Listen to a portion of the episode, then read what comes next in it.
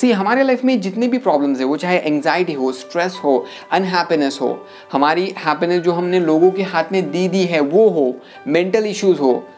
या फिर हमारे खुद के लाइफ के कोई बड़ी प्रॉब्लम्स हो जैसे रिलेशनशिप्स में प्रॉब्लम्स आ जाते हैं करियर्स uh, में प्रॉब्लम्स आ जाते हैं कुछ डिसीज़न हम सही नहीं ले पाते उसके उसकी वजह से बहुत बड़ी प्रॉब्लम्स आ जाती हैं। हमारे लाइफ में कुछ डिप्रेसिव फेस चल रहा होता है जैसे ब्रेकअप या फिर हार्ट ब्रेक या फिर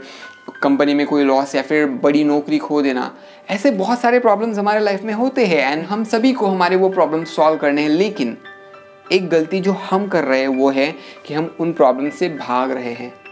हम उन प्रॉब्लम्स को रुक के फेस नहीं कर पा रहे and that's a great way to create more problems to create more disaster to create more depression in your life